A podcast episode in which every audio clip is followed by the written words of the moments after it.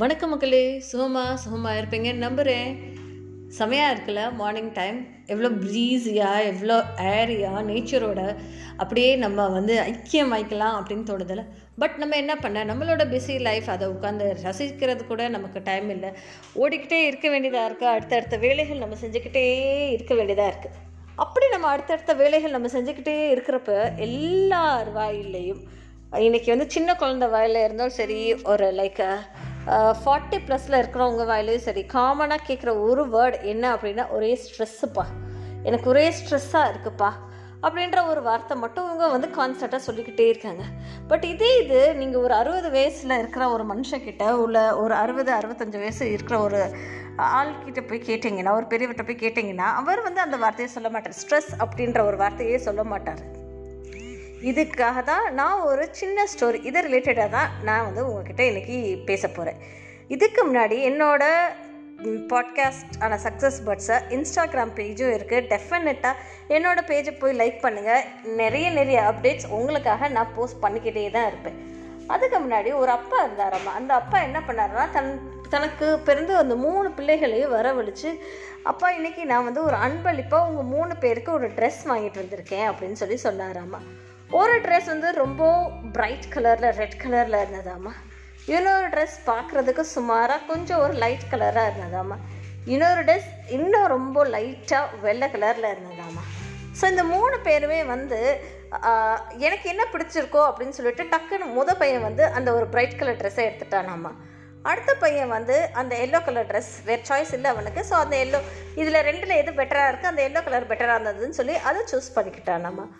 அந்த மூணாவது பையன் லெஃப்ட் ஓவராக இருந்தால் அந்த ஒயிட் கலர் ட்ரெஸ்ஸை வேறு வழியே இல்லை. ரைட்டு நமக்கு வாட்சர் இவ்வளோ தாண்டா அப்படின்னு சொல்லி எடுத்துக்கிட்டாங்கம்மா எடுத்துக்கிட்டு கொஞ்ச நாள் சென்று போகும்போது முத பையனுக்கு எல்லாம் இருந்துமே கவலையோடையே இருந்தானாமா. ரெண்டாவது பையன் வேற இருக்கிறத வச்சுட்டு அட்ஜஸ்ட் பண்ணுவோம் அப்படின்னு சொல்லி சுமாரான லைஃப் அந்த மாதிரி லீட் பண்ணிட்டு இருந்தானாமா. அந்த மூணாவது பையன் எதுவுமே இல்லைனாலும் சந்தோஷமாக லீட் பண்ணிட்டு இருந்தாராமா. இதை பார்த்த தகப்பனார் என்ன பண்ணார் அப்படின்னா மூணு பேரையும் கூப்பிட்டு இங்கே வாங்கலே அப்படின்னு சொல்லி கூப்பிட்டாராமா. மூணு பேருமே போய் அவர்கிட்ட உட்காந்து லைஃப்பில் ரொம்ப எல்லாத்தையும் யோசிக்காதீங்கப்பா. நமக்கு உடம்பு அதை கவர் பண்ணுறதுக்கு ஆடைன்ற ஒன்று தேவை. ஸோ அந்த ஆடையை நமக்கு வந்து பேசிக் நீட் அதுதான். அந்த ஆடை. அந்த ஆடையை போட்டோன்னா நமக்கு ட்ரெஸ் போட்டோன்னா நம்ம உடம்பு கவர் ஆயிடுது. ஆனால் நம்ம அந்த விரும்பாமல் இந்த ட்ரெஸ் போட்டால் எவ்வளோ அழகாக நம்ம இருப்போம்? அந்த ட்ரெஸ் போட்டால் நம்மளை பார்த்து மற்றவங்க எப்படி சொல்லுவாங்க?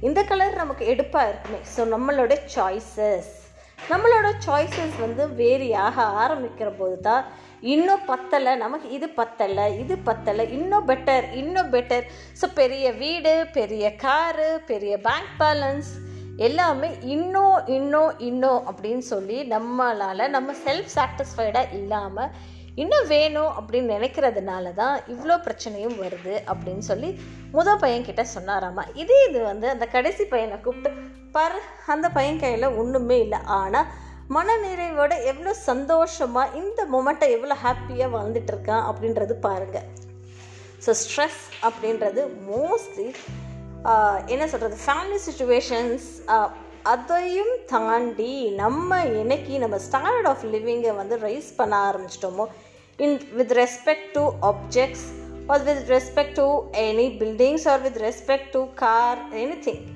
எந்த ஒரு விஷயத்தை கொண்டு நம்மளோட ஸ்டாண்டர்ட் ஆஃப் லிவிங்கை இன்க்ரீஸ் பண்ண வைத்தல் அது இருக்கிறத வச்சு சந்தோஷமாக வாழாமல் இது வேணும் அது வேணும் அப்படின்னு சொல்லி எனக்கு நினைக்க ஆரம்பித்தோமோ அன்னைக்கு நமக்கு காம்ப்ளிமெண்ட்டாக அன்னையிலேருந்து கிடைத்த ஒரு விஷயம் தான் இந்த ஸ்ட்ரெஸ் ஸோ மக்களே இருக்கிறத வச்சுட்டு ரொம்ப ஹாப்பியாக கிடைச்சது இவ்வளோ தாண்டா அப்படின்னு சொல்லி வாழ்ந்தோன்னா ஸ்ட்ரெஸ் ஃப்ரீயாக ஜாலியாக ஹாப்பியாக பேலியோலத்திக் மக்கள் எப்படி இருந்தாங்க? ஸோ அந்த மாதிரி வாழ்க்கையை வாழ்ந்துக்கிட்டு போய்கிட்டே இருக்கலாம்.